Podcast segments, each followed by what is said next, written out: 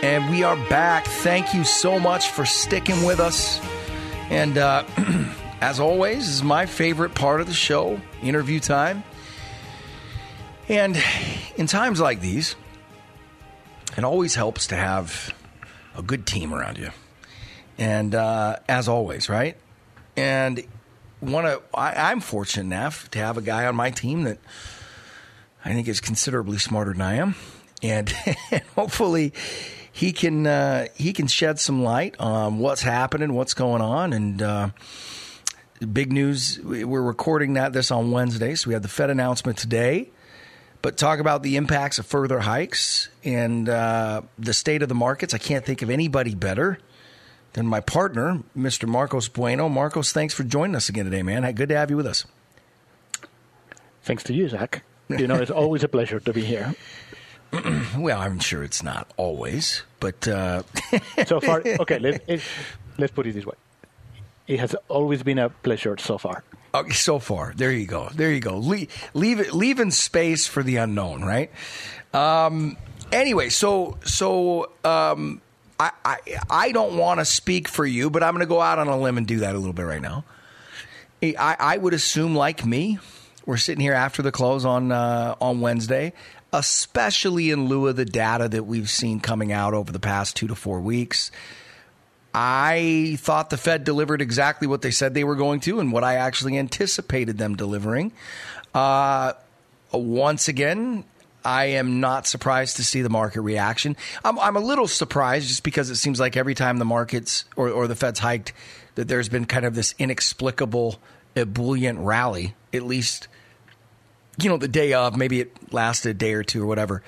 Um, so I'm kind of sitting here thinking, okay, this this is par for the course as far as I'm concerned. How about you? Would it, would you agree with that assessment that that we got what we thought we were going to get and it didn't? It, did it surprise you? Anything about the Fed announcement that caught your ear at all? Um, there's one thing. I think that the fact that they raised 75 basis points uh, that was widely expected. I think that wasn't a surprise. Um, they said in the statement that um, they ha- they're going to take into consideration the lag of the monetary policy because obviously it's not immediate. It takes between nine and twelve months, and sort of like the incoming data, and the market rallied on that, which is that was surprising to begin with because um, that shouldn't be a surprise. That should be what the Fed always does, and the fact that the market took that as a positive thing, um, it's a bad thing in the sense that the market doesn't have a lot of confidence in the competence of the Fed. Like the Fed saying that they're gonna take all those things into consideration shouldn't be news to the market, but the, it's news because uh, oh, all right. So it's just they didn't trust them to begin with, the market. Well, um, and and that got all undone during the press conference of uh, Chairman Powell because I think that's the, the, biggest surprise is that he seems determined to keep going until something cracks. Well, and, and, and I think that's what's scaring people out. Well, and it should. I mean, right? Yes, I, it should. Yeah, and, and I make this comment. It's like uh, if you want to have a soft landing, you need to feather before you touch the ground, right? Mm-hmm. Mm-hmm. But I call it Captain Powell seems determined to crash the plane before adjusting, and I think that, that if you're if you're a passenger, that's scary. I, I agree with you, but there is something interesting that I'm thinking about, and it harkens back to conversations that you and I have had. you know, well before this year. Um, you know, going back conversations I've had with other guests, a lot of other people have had this. Marcos, I think one of the things that I'm concerned about now, th- this will sound tongue in, well, people that do this for a living, I think they'll know exactly what I mean. But for the retail folks and clients and prospective clients uh, that are listening to this, I think it'll sound a little bit weird. Um, I'm a bit surprised that this is unro- unraveling so much like I thought it would and, and so much like other people thought it would. Where I'm watching the Fed right now, and the reason I say I'm surprised it unrolls like I thought it would is and I'm sure you can I'm sure you can sympathize with this viewpoint. So rarely in investing does it play out exactly like you think. You know, sometimes it's better than you think, right? Sometimes it's worse than you think. It's almost always a little different than what you think it's going to be. Yeah. And, and going into this, my long term thought was when inflation finally shows up, I think it'll be more persistent than people are expecting.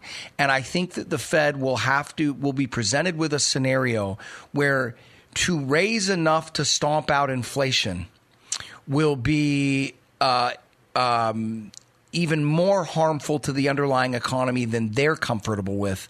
And they're going to be stuck between a rock and a hard place, which is we need to decide whether or not what part of the mandate we're willing to let slip a bit.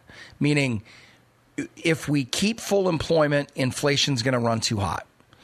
If we get inflation completely where we want it to, back around the 2% level, I'm really starting to believe to get inflation to that level, you're going to have to have a much higher unemployment rate than the Fed wants.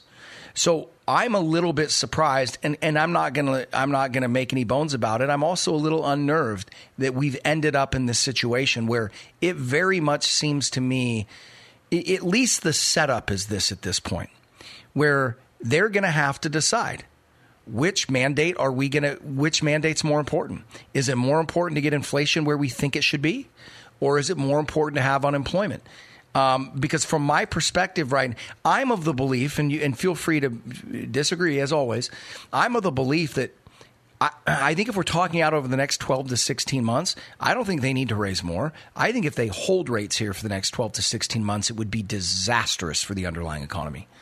So I think in the not too distant future, they're going to have to make a choice. That I, I don't think that Fed is prepared to deal with the fallout uh, of what the policy required from them to get inflation to their levels, I think is going to be too damaging. And I think they're going to end up having to accept a higher than desirable inflation rate you know into the foreseeable future. Do where do you disagree? Where do you think i'm wrong? Do you disagree? Give it to me. I, I don't know if you're wrong or not. Well i don't tell you in a year. Um, um, i i not i have a different scenario in mind. Um, i don't have a lot of trust in the fed. I think that they are a bit of a headless chicken and yeah. I think that they are not doing a very good job at anticipating the impact of their policies. In the same way that for the longest time they said inflation is not a problem even even when inflation was picking up the whole message was this is transitory. We don't have to do anything. And then it was like and oh my god moment later and then they have to rush right yeah. and now i think they're they're doing the same mistake in the opposite direction in which they're to say no this is this is not to change we're to keep racing racing racing and then one day it's like things are in shambles and inflation is not there and unemployment is high or like people are doing badly and say oh shit now we overdid it, right? So it's like mm-hmm. I, I, see them a little bit like the baseball hitter that only starts swinging once the ball is in front of him. It's yeah. too late. Yeah, no, and and I think this per, and I think this particular situation shows that weakness of theirs probably in brighter lights than any other, at least in my career, any other time. Right? Like they, like you said, they're reply they're they're responding to data, and all the data they're responding to is already three, you know, a quarter old, essentially. Right? Um, yeah, I. Yeah, they should be talking about the market to the market about what they think is going to happen. Uh, 12, 18 months from now, and then acting on that, not on acting on the data they they have seen since the last meeting. I mean, uh, that's ridiculous. It's a ridiculous thing to say. Well, uh, it's like I, I, I get it. That's the data that you have, but that's not what the job is. It's like okay, you should be t- talking about okay, we have we have done this, and this is gonna the impact is gonna have, and then uh, what hap- whatever happened in the last month happened. We're looking forward, not backwards. Yeah. Um, so that's why I don't have a lot of confidence in the Fed, and I think that actually uh, they may raise a little bit too much. I think they, uh, because of that, um, I mean, how high can the rates? We are at four, right? It's like, can we go to four and a half? Yeah. Can we go to five? Yeah. But that more than that, I mean, can we go to six? Yeah, maybe we can go to six a year from now. That's 25 basis points a month, right? So call it 50, 50, then 25 and flat. I mean that that they cannot raise much more than this because uh, the problem is that they may, and then if they do that, then they will, will have a problem. The the uh, uh, so I don't know. No, it's. I it's, wish it, there is already a bad sign, and we've seen it this year. Fed days are super volatile days. Yeah. it should not be the case. No. No, mark major indexes should not be swinging in 500 basis point ranges, right? Int- intra session on, uh, on, uh, uh, on, a Fed day. But but but but but honestly, Marcos, though that that volatility, I think, is one of the things that's holding their hand to the fire. Meaning, they, they, they've got to beat out the the you know I think one of the things they've got to do is they've got to beat back completely ridiculous expectations of market participants. You know what I mean? I eh, eh, eh, you know th- I mean I don't they never really admitted that and voiced this, but watching markets do what they did over the last 2 years that is horrifically unhealthy. Right? You know, it, it just taking off the way they did, crypto going absolutely berserk don't you think part of it is to, them to having great, to, the greatest thing is their own fault. Like, well, right, right. Hey, well, because that gets they they they keep they keep interest rates too low for too long. So, so this brings up the next question, and this this was one of the deepest things, or this is pro- this is one of the biggest things that I want to dig into, and this is something that I've been spending a lot of time thinking about. I believe that their entire framework is wrong, and I and I'll explain what I mean. I don't think that I'm smarter than they are. I'm not saying that. So people are like, oh, you didn't go to yeah. I, I, academically, I'm, I, there's no question that these people quote unquote know more than I do about textbook economics. I, I would not argue that. But when I think about a system like ours, and I think about having extraordinary, uh, right? This is the Fed's words, not mine. Extraordinary monetary policy lasting 15 years um, it seems to me only reasonable to assume that you can't do anything in an extraordinary fashion for 15 years, meaning the market begins to bake that in.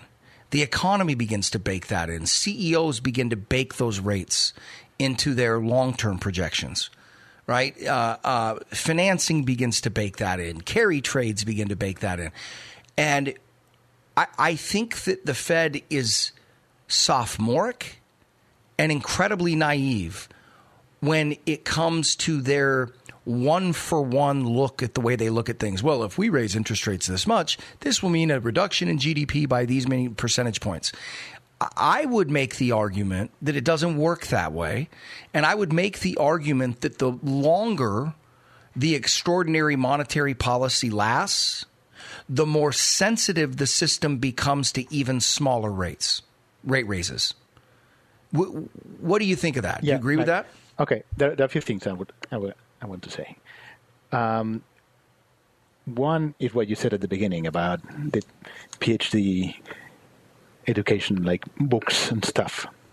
Um, if you think about it, basketball is all about physics, right? Yep. Like you throw the ball, uh, put it, so it's physics. Do you think LeBron knows anything? LeBron James knows anything about physics? No. No. Uh, so this is the same. I mean, you can have all the physics PhD that you want and understand how basketball works. That doesn't make you a good basketball player. Yeah. So the Fed is kind of the same. They know everything about it. That doesn't mean they're any good at it. There's probably actually a lot of evidence to suggest there's a high, there, there, there, very, a lot of inverse correlation there, probably. Yeah, because I think, uh, uh, and uh, and then that is in the case of physics. In the case of economics, economics is a pseudoscience the way people think about it. Because economics, they wrap it around this scientific. Um, how to put dress right the dress shroud. Physics, but in fact shroud yeah so but but in reality is the study of people and psychology more than anything. There's no in, in economics. There's no f- loss of economics, right? Yeah. There are very few. There are uh, like, uh, and even then, some of them are broken. Like, um, so it is very tenuous link between what they think will happen and what actually happens, right? What the book says is one thing. What happens in reality is a different thing. So not only uh, they don't really have a lot of, they don't appear to have a lot of like common sense, uh, street smarts. their, I'm their sorry, theories may be flawed. My, my theory, their, their theories may be flawed to begin with.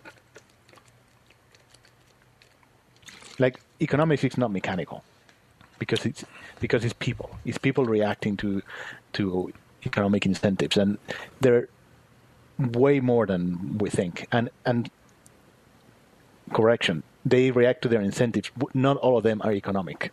Right. Right. Right.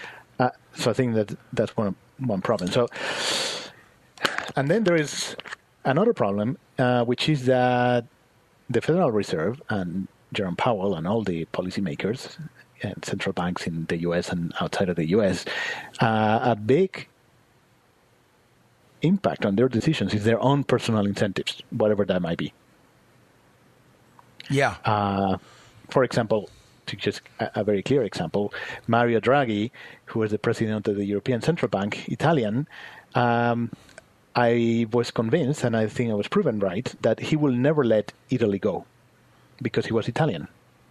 yeah. So Yeah. he could not possibly let his own country down. He would do whatever it takes, and he did, to save Italy. If the ECB president had been German, it would have been a different story. so, no, but I'm serious. about No, it. I'm with you. Yeah. No, I'm so, with you. so what, what are the personal incentives of Jerome Powell, right? and and I don't I don't see it as clearly as with Draghi, for example, but I'm sure there there are some, and and he reacts to that, and we're all affected. So I mean, it's just I, I, I'm just not a big fan of the current Fed. Uh, I just think they're, um, for lack of a better word, is winging it, and that's not good. No. And, Eh, and an example is this volatility during Fed days. It just shouldn't be the case. If if the if the market had any confidence in the competence of the Fed, we will have a regular normal day. right. Like because people will have understood what the Fed would do, and the Fed would do that. Right. Yep. But the fact that we don't know is just is a problem. Well, they, they, there's also, and we, we've we've again, I'm not the first guy to bring this up, but and I, I'm sure you and I have talked about it too. To me, one of the things that they're also fighting right now is you know the boy that cried wolf problem, right? Like now, may not be a complete one for one match, but the Fed, it, you know, again, I'll go back to my original statement of, in my opinion, I think we should have been off the zero bound. Now, I'm not saying high. I mean, when you go back and look at inflation rates and employment rates and everything, it didn't justify big moves. But I think we should have been off the zero bound as early as 2012, 2013. Yeah, And- I agree with that.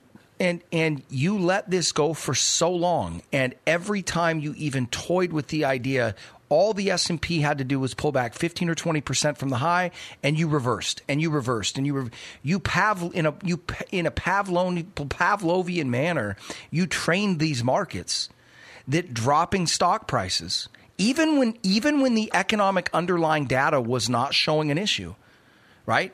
They called the Fed's bluff so many times. And now when they actually need to be tough, the market isn't believing them. And and I think it goes to your your assertion about a lack of credibility of of people not believing the Fed and you know, every time the Fed talked tough for 15 years, it ended up being a bluff, right? Yes, it was because uh, they were long the market. They had investments. Their, their their whole attitude changed when they were forbidden from trading stocks. Do you think that do you really think that's impacted them? Uh, for sure.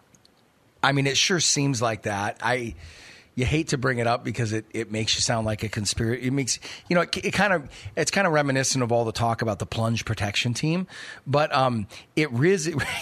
It, is kind of interesting to see that as the as the sh- the the veil got pulled back, and people realized that they were back there just burning up their E Trade accounts. Um, I, I, I wouldn't call it a conspiracy. I just think it's just a natural human human nature. Just a Draghi in Italy. Just I don't think he will be ever considering he will do whatever he could, yeah, but not as a conspiracy, just because he's Italian. Uh, so that, that that's how we f- he, he probably felt inside was the right thing to do. When you are you have million dollars of millions of dollars of stock market exposure, uh, I don't think there is like a cabal getting together in a dark room uh, with a, a, secret door saying, "Oh, he's going to do this." It's, it's, basically they will all naturally feel that that was the right thing to do, and and they will feel like that because guess what? Uh, that will create less pain for themselves.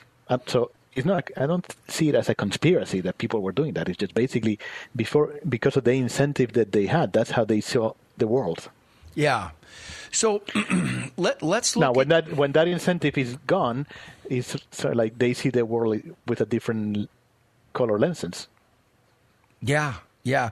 Which um, you know, I knew about the deal in Congress where you know I learned I learned about that actually back in 0809 and I, I remember I remember I remember the day well when I when I realized this was the case and I was horrified that it was not considered insider trading for members of Congress uh, to trade on uh, confidential uh, you know reports confidential information. So let, us you know they go into a closed meeting uh, and they get news that several banks are going to collapse, and that news is in public material. They can. It is not against the law for them to leave that meeting, call their stockbroker, and make a trade. Um, what I was shocked by, and I'll admit my own ignorance here, I ha- I had no idea that Federal Reserve members were allowed to trade their own accounts. I thought I thought that I, I just figured those guys had to put their stuff in a blind trust. And and I think back to the days, I think Bernanke and Greenspan and, and the guys before them did stuff like that. I, I remember reading, and I'm no fan, I'm no I'm, I'm no fanboy of Bernanke, but I remember reading that when he came into office, the only things that he owned at that point were annuities and some ETFs. Uh, okay, you know why there were no rules? Why? Because historically, Fed officials had been honorable and thought that that would be a bad thing right, to do, and right. that would bias their own opinions. so they did it. They did it because it was the right thing to do, not because there were any rules about it. Right, right. Well, yeah, that's clearly the case, and it's uh, and then some other people thought differently, and then guess what? It biases it biases their decisions. Yeah. So moving back, one of the things that I keep thinking about, and you know, on the bullish side, if you could make a, a bullish argument, I, I, really don't see a lot of room there for one. Um, okay, I have, I, I, I, can, I can present the bullish. Okay, okay, I, I want to hear that. I want to hear that. Um, but when I look at this interest rate environment, I, I really honestly feel at this point that the only and and and and again, feel feel free to disagree.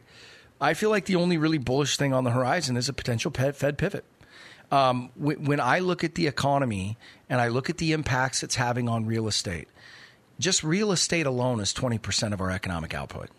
Okay, so and and you look at the amount of debt in look at the explosion of debt just in private equity markets look at these people having to roll these debt into higher. I, it, I, I got to be honest with you. If I if the Fed sticks to these rates at all, how is it? Can you run? If I mean again, if it, let's say we're taking the potential of of, of of a massive pivot off the table at some point in the next 12 months. Let's say for some reason they can't do that. But just looking at the current rates, I'm of the belief that if they just held rates here, never mind raising them anymore, if they just held rates here for the next 12 to 16 months, I think you'd have fires all over the place. Do you agree with that assessment? And is there any light at the end of the tunnel economically? And uh, look, I'm not saying it's doomsday. I'm just saying, uh, personally, for where I'm sitting today, the recession non recession debate is, in my opinion, a joke. Um, I think at this question, again, barring a complete reversal on the Fed, I don't think it's about is there. I think about is how deep and how long is the recession going to last. So first, do you see, like you said, you've got a bullish argument. Would love to hear it. Um, but also, just economically speaking, haven't they already gone too far? I, I, just I am not of the belief, you know, and part of me is using the Fed's words against them, right? It's not about how how high rates go; it's about over what time they go that high. When you look at how high they've pushed rates and how fast, we got a higher Fed funds rate than I think we did entering the the great financial crisis right now. I think we're at like three and a half or something like that. Anyway, I think I I, I could be wrong on that, but if not, we're really close. Um, and they've done it in 14 months. I, how does that not blow stuff up? Um, well, something things may blow up, but let me give you a few scenarios in which things may know, in which asset prices may go up instead of down. The first one is the one that I was talking about, is that the Fed hasn't, in my opinion, it's been losing credibility. Yes. Uh, I think people still fear the Fed. Obviously, it's the, it's the, largest and most powerful central bank, so what they do matters a lot. Uh, but that doesn't mean so people ha- are fearful of the Fed. That doesn't mean they respect or have credibility, or that the Fed has credibility. Anyway, when when you have a central bank that is kind of losing control, where people don't trust the central bank anymore, uh, it's not always bad for risk assets is bad for the currency, is bad for the value of the money. Uh, people lose trust in their in the currency basically, and that typically makes asset prices go up because people don't want the money; they want the assets. And it has happened in Argentina, in Venezuela, in Zimbabwe, in Turkey, in South Africa, in like all these basket, basket cases of a country where the central bank is so these are a bit extreme, but it's just to, po- to prove the point that when the central banks are out of control, when the economies are out of control, when everything is really bad, you look at the stock markets in local currency of those countries, and they go through the roof. Well, yeah, but the, the uh, but but it's also because the currency is collapsing as well. Yeah, whatever the reason is, that what I mean, my point is that that doesn't mean the equity market is going to go down. Now, uh, standards of life will probably go down. Uh, people are not going to be better off, but if you're, let's say, short or own puts, you know, you may actually get blown out of the water. Oh yeah, yeah. I, I that, that's and that may, in in those cases, typically the equity market is this is one of the safest places to be in because anything else is is less good. Yeah, no, I, I, can I, I, can get there. It's just really hard for me to envision that scenario playing out with the DXY over 110 and with Treasury. Now, if you get some blood in the streets and you get the yield on the 10 year back to 2% or sub 2%, whether it's via. No, in that scenario, yields don't go down. Yields can actually keep going higher. Well, yeah, but but again, they, but but that's a scenario that I think we're talking about two different kinds of inflation. I mean, what what you're talking about happens when the currency is in free fall. Yeah, exactly. So but, that we have seen it, we have seen it in other places, but it, it may happen in the U.S. Well, eventually it will, right? I mean, we, the U.S. will go the way that every fiat currency in history has gone. Yeah, and right now people have been sort of like hiding in the dollar, and that's been uh, sort of like supporting the dollar. Um, in some ways putting pressure down on U.S. asset prices for, because, because for foreigners, uh, those U.S. assets are more expensive, so they, they can afford less of it. Um, but I think we have reached the point right now that that must have, may have gone a little bit too far. And when I compare the cost of living or the the competitiveness of non-US countries versus the US now is very high. I think investment will may potentially start stopping in the US and and the dollar will weaken and maybe not necessarily against other currencies because they're also not great places to be in, but against the real assets. Right. The dollar depreciates against the uh, against the assets and then assets go assets look like they're going higher. They're going higher in dollar numbers. Maybe they're worth the same in real terms, or maybe less. But because the currency is worth less and less, the assets denominated denominated in dollars are worth more and more. And this is what happens in all these countries that I I talked to you about Yeah. Argentina, Venezuela, Zimbabwe, South Africa, Turkey, and like all emerging market, emerging mar- emerging markets behave like that. Um, They're also really volatile. yeah, they're really volatile. But but but what I mean is that the the S and P could actually go higher when things get worse. Yeah, That's well, a bit counterintuitive, but it's possible. Now, I don't think this is very likely. Not in the short term. I don't think it's like No, not right now. Okay, what I think is more likely is that um, actually interest rates where we are, when they where they are, may actually be healthy for the economy in the medium to long term. For the same reason why um, low interest rates were bad. Interest rates are like weed killer for Yep. a loan. Yep. Interest rate for the economy like weed killer for a loan. If you don't use weed killer in your lawn, it will be overtaken by weeds, and the good grasses will die. And this is what happened with low interest rates. Low interest rates made capital too cheap, and basically projects that they didn't have a right to exist under any other scenario existed, and they were low productivity, value destroying projects, right? Like companies, and basically that sucked out a lot of capital, and that created somehow kind of unfair, quote unquote, unfair competition on legit businesses, right? So we had all these money lo- money losing businesses that were sucking out capital, and because they were being subsidized by shareholders, they were taking away uh, the profits from legitimately value added business because they were capital was too cheap. Basically, those, those were the weeds.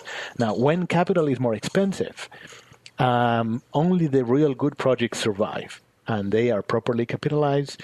They don't have unfair competition that allows small small entrepreneurs to uh, to thrive because typically uh, smaller companies even though interest rates were very low they their access to capital was not that great. Now when interest rates go higher it's a more level playing field for everybody including the smaller companies, right? Small businesses can thrive now. Like, for example, if you if you have a local taxi company, you could not compete with Uber, right? Because Uber was operating below cost because they were subsidized by shareholders. They were losing Yeah. money, um, a money losing company. So basically, if you if you had a company with ten cabs, you couldn't compete because you you, you could not afford to lose money. But yeah, Uber any could any because any any efficiency advantage you had as a smaller, more nimble operator was swamped out by their unending access to to virtually free capital.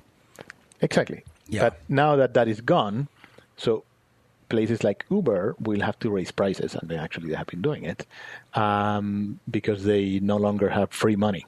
They have to compete on the merits of the business. Uh, so that gives people an opportunity to actually create a business and support their families, right? So I think that if you if you extend that not just Uber but across the whole economy, I think a lot of mom and pops businesses, smaller businesses, medium, small and medium enterprises, they will do much better under this scenario than before, and I think that's generally good. Uh, a lot of the capital, the human capital that was in the same way that um, unfair competition was harming small businesses, a lot of human capital was tied up on these like value destroying businesses. Now a lot of them are getting fired because they're no longer viable. But these people are not stupid, right? They will do something else and they will figure something out to do well for themselves and in turn that will be good for everybody. So actually that having normalized interest rates I think is healthy in the long term. It hurts at the beginning uh, but I think it, I think it's a positive development. Um, you mentioned that the Fed should have raised rates in 2012, 2013. I agree with that. I think they did the right thing during the financial crisis. I mean, the patient was dying. You need to you need to do what you need, and sometimes that means using drugs, right? Painkillers, right? But if Yep. you if you overdo it, then the patient gets addicted, and it's very hard to get out of it, right? But when you get out of it and you go cold turkey, it hurts. It looks like you're not you're gonna die when they take you off the painkillers. But in fact, it's good for you. Even though at that particular time, it looks terrible. And I think that that's what we have seen in the last nine months. It's like the patient has been taking off the painkillers because the rates have gone higher. And the, the economy was addicted. Some people will lose money because they were over levered. Uh, but overall, I think the cleans will be positive oh, for I, the I, whole economy. I, I couldn't agree with you more. I mean, I, I, I, think that I think that. Um, well, so I know, think it- actually I, I think that we, we are getting to the point as long as the Fed doesn't crash the plane, which big question mark. Um, we could be in a scen- scenario where things get better because rates are better. Now, people can now retire on four or five percent interest rate, yeah, whereas Yeah. before they, they had to keep working. That if, if people have to keep working because they don't, they cannot retire, that pushes salaries down for everybody. When, when I say when I say bad, Think I, like that. Yeah, I, I no no, I could not agree with you. I, I I couldn't agree with you more. I mean, I, I think what they're doing is just way over, way overdue. Um, and and I agree with it, and I think it is going to be healthy in the long term. But I'm looking out at the next 12 to 16 months, and what I'm saying is that I cannot see a way. Uh, now, through the next 12 to 16 months is the window I'm talking about. When I look out over the next 12 to 16 months, I I think that raising rates is sort of like planting seeds. I just don't think you're going to look out in the next 12 to 16 months and see a vibrant crop. Um, I think those seeds are going to take longer to longer to take root. Okay. Uh, longer. To, it, when I look out over the next 12 to 16 months, I am having a very, very, very hard time seeing a picture in which earnings are improving, unemployment is somewhere still around these levels, where there isn't significant economic pain. I can give you two more bullish arguments if you want. Okay, yeah, I yeah, I'd love to hear it. Uh, look, uh, first of all, I don't know what's going to happen. I understand the bearish case. Uh, I, I'm just showing you what could happen. That is not that. Because a lot of a, a lot of people are looking down. Not that many people are looking up. Um, two more, two more cases, two more um, reasons. I think that if the Republicans take the House and or the Senate, and we have a Democrat president, it's going to be very, very hard to do any sort of fiscal stimulus for the next couple of years. Yeah. That is going to tame inflation. yep. Because I think that even though people have been talking a lot about the impact of interest rates on inflation, inflation didn't really kick up until COVID, post COVID, when basically the government, not the central bank, injected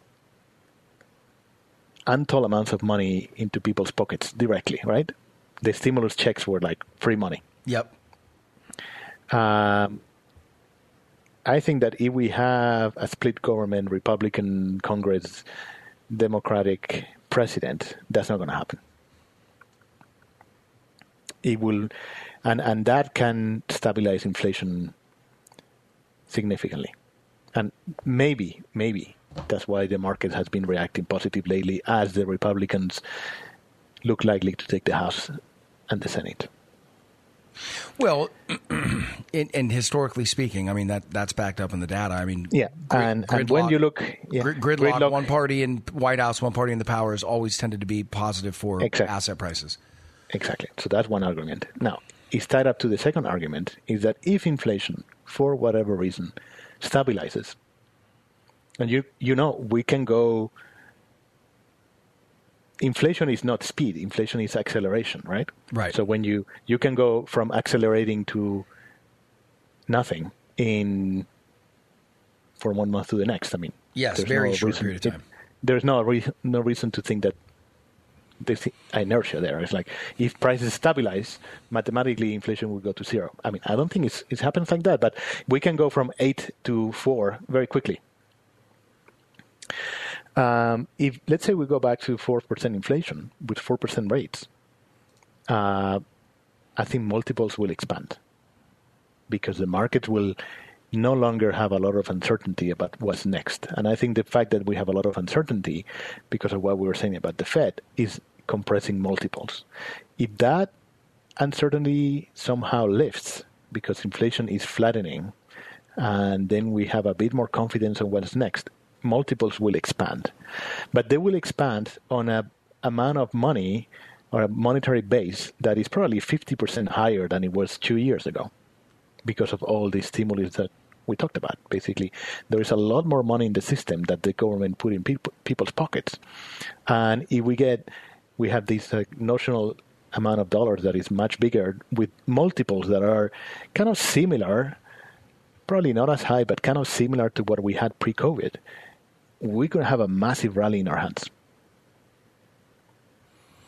Because things stabilize and earnings in notional dollars are so much higher than they were before. I mean, you look at all all the consumer staples, consumer discretionary, they have they have raised prices like 20, 25 percent in the last two years. I mean, I mean, you go to Costco and you see it, right? I mean, it's not Yeah. it's not a secret. Uh, so so that that is a bullish scenario where things stabilize, but the earnings are so much higher than they were before. So the share prices could be much higher. Why? Why do? You, and I, I okay, and that's where you lost me. I, I don't see a scenario where earnings prices are going north in the next twelve months. How, how do you get higher earnings in the next twelve months with this? No, no, no, not high, no, higher earnings, not higher ear, higher earnings that they were two years two years ago, not higher earnings in two years than they are now. The earnings are higher now than they were two years ago.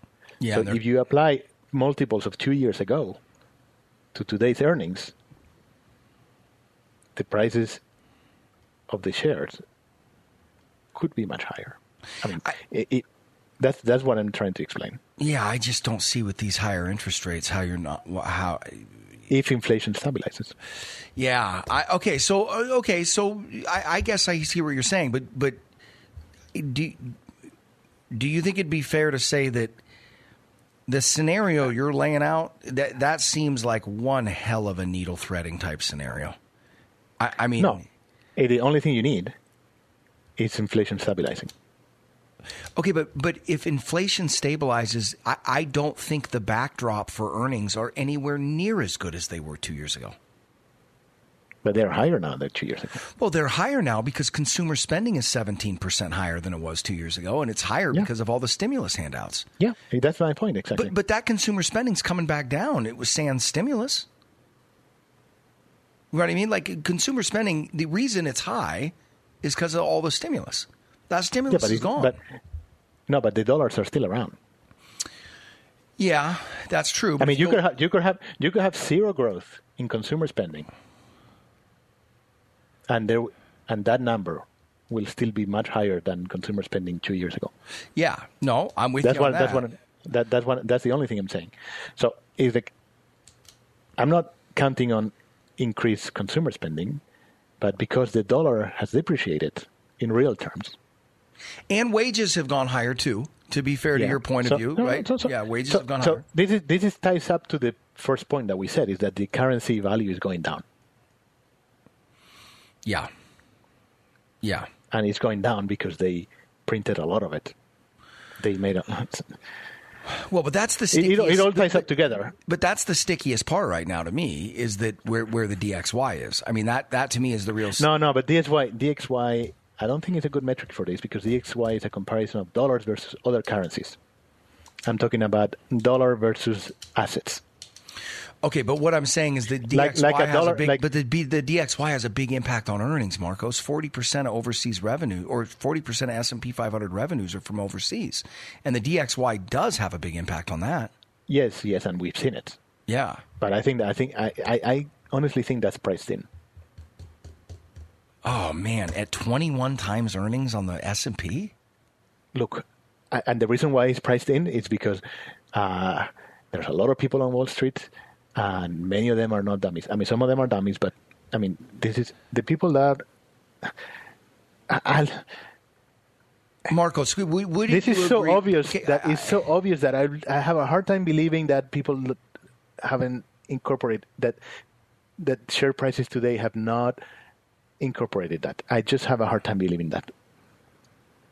Hard, uh, from from a humbly from a from from a I, I'm trying to be humble when I look at share prices, and I just cannot think that people haven't thought about that.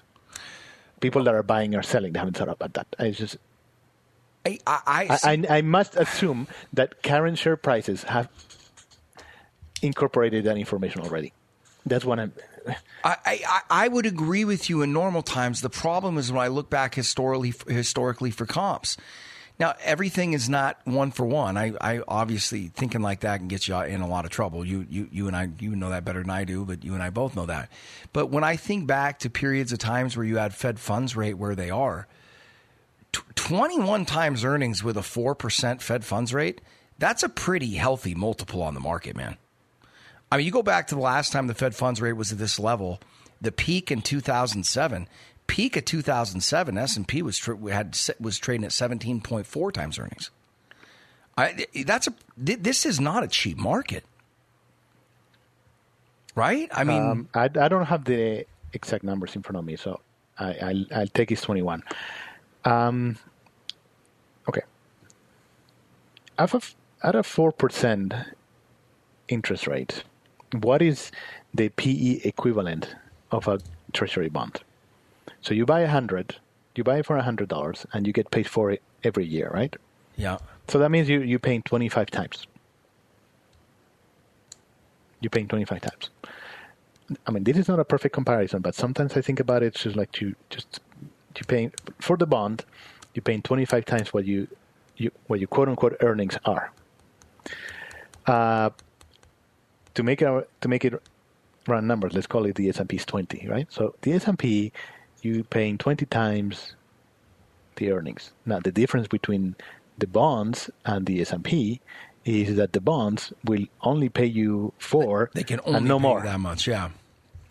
Whereas well, in an inflationary scenario, what if if you're paying 20 times for the S&P, that means that the S&P is paying you five, and you have an option. I mean, there is a possibility that because inflation is going higher, if margins stay more or less stable, that you will get paid, let's say, five and a half next year, and then six and six and a half and seven. So, when in, inflation is high-ish, you can actually have this situation in which the multiple optically looks high, but when you look at it, maybe it's not that high because your earnings in an inflationary scenario, because they're linked to inflation, that's the beauty of equities, because they're nominal.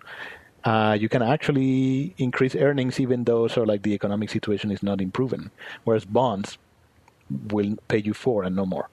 Right. So, so you if you think about it like that, I can make the argument that equities versus bond are cheap. I can make that argument if I wanted. Yeah, yeah. I, I, I, I don't disagree with the logic. I just, I think. Uh, but Zach, don't get me wrong. Setup. Don't get me wrong. I, I, I'm, I'm, I'm not sure what's going to happen. I can see the, I can see the downside. I can see the downside scenario as well, in which basically consumers get squeezed out. There is no consumer confident that companies need to absorb some of the costs. They cannot pass it through to consumers earnings collapse, and obviously, even you can do whatever you want with the multiple. If earnings collapse, share prices will go down. Yeah. But but there's that that's kind of like what everybody's saying, and I just want to give you another perspective because we of don't things that could happen. Because no matter how certain we feel, if we have any of the, in my opinion, the humility that should be a prerequisite to do this job, no matter how clear the picture looks, we got to constantly remind ourselves that we don't know what the future holds, right? Yeah, exactly. So if I told you what everybody else is telling you, uh, I would be adding no value. Oh no, and I'm with you, and, and and you and I both know that if you do this job for, and I don't even really think it takes a long time, if you do this job for any measured period of time, you, you're going to find out really quick, like I was referencing earlier, is that very seldom do you get it 100% right. And quite often, things will work out different than you think, right? It's just like life itself. Like it, we don't know what tomorrow brings. So, hey, I, you know what, buddy, and that's why I wanted to have you on. I can't appreciate you enough. I got to run.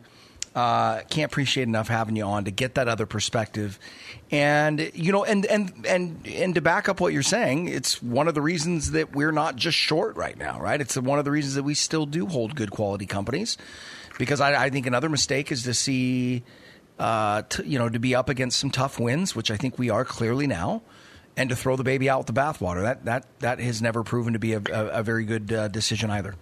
So. Anyway, well, hey, we got to run. I know you got to go too. Um, but thanks again for coming on, Marcos. And for those of you that want to follow uh, Marcos, which I'd highly recommend, he's got a great Twitter feed, puts a lot of good stuff out there. You can follow him at, at Mark Gutman9. Uh, Gutman was a surname. Don't don't dig into that. It's, it's his name is Marcos Bueno, but that's the that's the Twitter handle, Mark Gutman nine. And um, and I'm going to have you on here in the not too distant future because as today, I felt like we have gone for another hour, and as today uh, uh, showed us, I, I, don't think there's going to be any shortage of topics or things to cover in the coming months. So, um, looking forward to that. yeah. Great to have you with you with us, pal, and and and, and thanks even, to you, Zach. Even even better to have you on the team to to help my sanity and help me navigate times like this. And uh, we will talk to you soon. Thank you, Zach. You Talk bet. Thank you, guys. All right, guys, we got to run due to time constraints, cutting things off right there. But we'll be back next week as always. You won't want to miss it. Got another good interview on deck. I don't know if it'll be as good as Marcos. It's a tough one to top. But we do have another one coming up. So look for us next week. And uh, in the meantime, have a great week. Manage that risk. And we'll see you again soon. You're listening to the Know Your Risk Radio podcast. Download and subscribe at knowyourriskradio.com. The opinions expressed in this program are for general informational purposes only and are not intended to provide specific advice or recommendations for any individual or on any specific security. It is only intended to provide education about the financial industry. To determine which investments may be appropriate for you, consult your financial advisor prior to investing. Any past performance discussed during this program is no guarantee of future results. Any indices referenced for comparison are unmanaged and cannot be invested into directly. As always, please remember investing involves risk and possible loss of principal capital. Please seek advice from a licensed professional. Investment advice cannot be given without a client service agreement. Bulwark Capital Management is an investment advisor representative of Trek Financial, LLC, an SEC registered investment advisor.